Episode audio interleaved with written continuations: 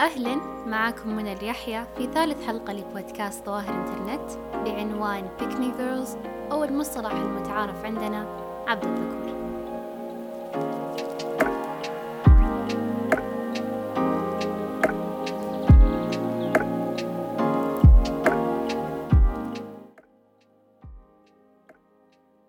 So pick me. Choose me. Love me. ليش بعض البنات يطمحون إنهم يكونوا مو نفس باقي البنات؟ ومين هم باقي البنات؟ عبارة أنتي مو نفس باقي البنات نشوفها بشكل كبير في الأفلام وال social media وحتى بحياتنا الشخصية العبارة هذه المفروض أنها تكون مدحة ولكن لو نركز فيها هي بنفس الوقت ذم في البنات باقي البنات محسوبين على أنهم سطحيات ومملات بس أنتي غير أنتي ذكية والحوار معك مسلي وما تهتمين بالمكياج والأشياء اللي بالعادة تهم البنات. هذه الفكرة روجت كثير في أفلام التسعينات وبداية الألفين وحتى يومنا هذا. أفلام مثل مين جيرلز وغيرها كثير تتمحور حبكتها عن بنت غير عن باقي البنات بحيث تكون بطلة الفيلم تتصرف وتهتم في أمور غير أنثوية وبطبيعتها البعيدة عن الأنوثة التقليدية تحظى على حب الشاب الوسيم اللي باقي البنات يتمنونه. بعطيكم مثال على حبكات هذه الأفلام اللي أكيد مرت عليكم قبل. البطلة تكون شابة جميلة ولكن غير مهتمة في شكلها ولابسة تيشرت وسيع ويجون صديقاتها يجرونها وهم كاشخين وفي ال make up عشان يروحون حفلة لفنان يكون شاب ووسيم. في الحفلة كل البنات يصرخون يتصرفون بشكل هستيري ولكن بطلة الفيلم تكون طفشانة وغير مهتمة وعين الفنان ما تطيح إلا عليها ويقع في حبها لأنها غير عن باقي البنات. هذه الأفلام اللي كبرنا وإحنا نتابعها روجت للبنات فكرة البحث عن قبول الرجل وزرعت فينا الإنترنلايز مساجني أو بالعربي كره داخلي للأنوثة والنساء. فكثير بنات كبروا وصاروا يعتقدون أن اهتمامات البنات تافهة وغير مهمة وأن اختلافهم عن باقي البنات يميزهم ويجعلهم أفضل من غيرهم.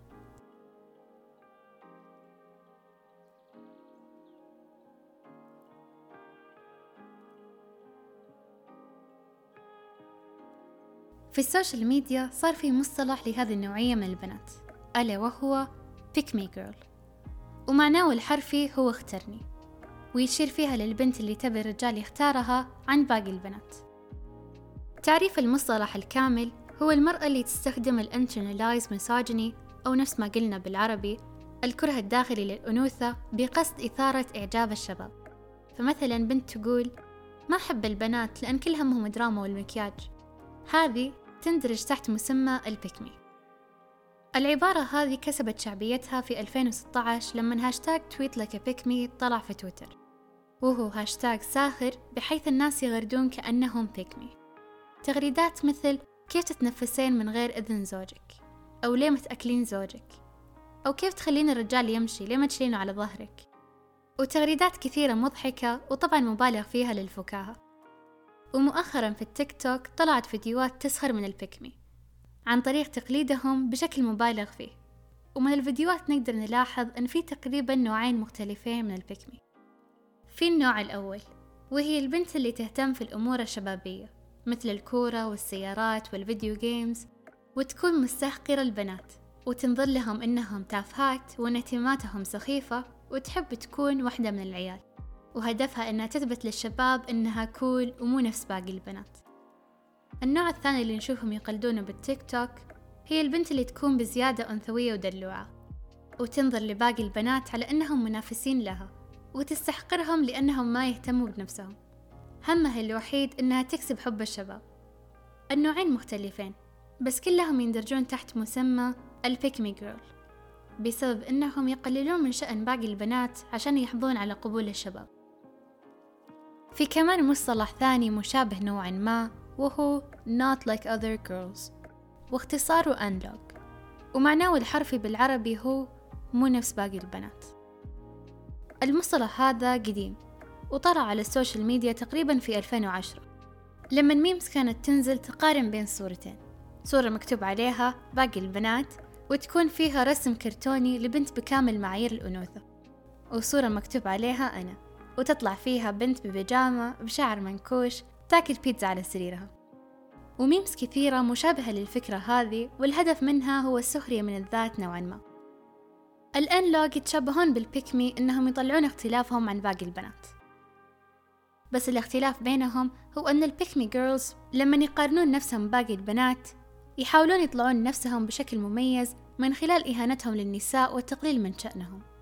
لكن لما تجي المقارنة لل NLOGs ال NLOGs بالعادة يطلعون باقي البنات بصورة أفضل منهم ويتمنون أنهم يكونوا نفس باقي البنات.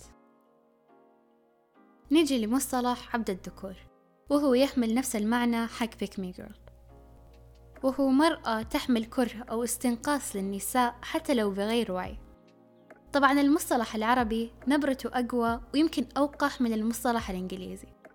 وقد تكون الظروف اللي خرج منها هذا المصطلح لعبت دور بحدته. لو نشوف تويتر حتى نهاية 2015 ما كان في استخدام لهذه الجملة. لكن في 2016 كان في تزايد في استخدام هاشتاجات تويتر للمطالبة بإعطاء المرأة السعودية حقوق مدنية واجتماعية. هاشتاجات مثل هاشتاج قيادة المرأة وهاشتاج إسقاط الولاية صارت تطلع على الترند بشكل أسبوعي. كانوا الأغلبية الرافضة لهذه المطالبات من الشباب ولكن طبعا كان برضو في بنات واقفين ضد هذه المطالبات. كان بعضهم يقولون إن عاجبهم الوضع مثل ما هو وإنهم ملكات لأنهم ما يسوقون. والبعض استنكروا على هذه المطالبات بحجج دينية مثل قوامة الرجال. وبعضهم كانوا بس يستنقصوا من مطالبات النساء للحصول على قبول من الشباب.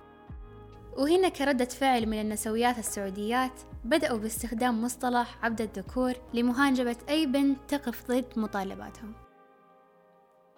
مرت السنين وتغيرت الظروف.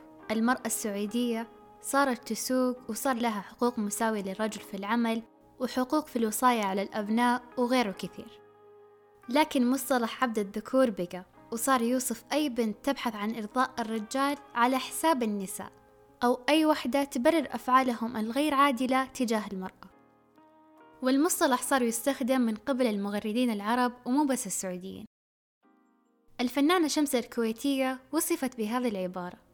لما واحدة من متابعينها طلبتها تتكلم على حسب كلامها أن المغربيات ياخذون رجالهم وإن زوجها في المغرب ومو قادر يرجع بسبب ظروف كورونا.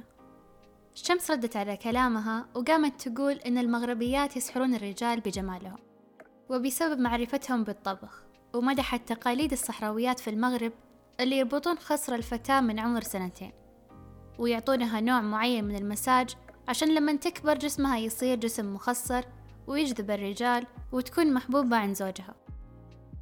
بالمختصر قامت تبرر للرجال خيانته وتلوم الزوجة على تقصيرها. طبعا أنا شخصيا أستنكر كلام الطرفين. اللي سألت لأنها استخدمت أسلوب عنصري في وصف المغربيات وشمس لأنها قامت تبرر للرجال وتعزز الفكرة التقليدية للزوجة. طبعا المغردات في تويتر بدأوا هجوم عليها وأطلقوا هاشتاج شمس الكويتية أخرسي. وشمس ردت عليهم بأنهم مسترجلات ويحتاجون يضبطون هرموناتهم. المشكلة أن شمس كانت في يوم ما رمز لتقوية المرأة الخليجية. أغاني تتكلم فيها عن استغنائها عن حب الرجال بسبب غلطة والآن تبرر غلط الرجال. ولكن زي ما هي كانت ترد على اللي سألت وتقول اعرفي ليه تركك وسافر تسع ساعات للمغرب هي كمان تحتاج تسأل نفسها ليه البنات هاجموها؟ عشان أكون منصفة مو كل الحالات اللي نعتت فيها نساء بأنهم عبدات ذكور كانت لأنهم قللوا من شأن باقي البنات. فمثلا لو واحدة تمدح رجل وتذكر أهميته في حياتها ممكن يجونها بنات بال comments ويقولون لها عبد الذكور. وبعد ممكن يقولون لها إنها pick me لأن آرائها تختلف عن باقي البنات. لكن الشيء اللي لازم نراعيه قبل إن أهم شيء البنت ما تحمل معتقدات تسيء للنساء وتستنقص منهم. على الرغم من أن ال pick me girls يوقفون عائق على المرأة لتحقيق إنجازات عظيمة وبيكون من الأفضل إذا قللنا منهم ومن هذا التفكير المعادي. لكن أنا شخصيا ما أشجع بالهجوم الكبير عليهم أو التركيز عليهم لأنهم ضحايا لأفكار زرعت فيهم من صغرهم. وتقريبا أغلب البنات مروا بمرحلة أنهم يبتعدون عن الاهتمامات الأنثوية التقليدية أو يقللون من شأنها. العدائية عليهم ما راح تفيد بشيء وبالعكس بتزيد من المشكلة. فالحل هو التوعية من عمر صغير على أن المرأة ليست عدو وليست منافس بل هي حليف لك. بالأخير أتمنى عجبتكم حلقة اليوم. شاركونا آراءكم على تويتر في حساب ظواهر نت أو على هاشتاج ظواهر انترنت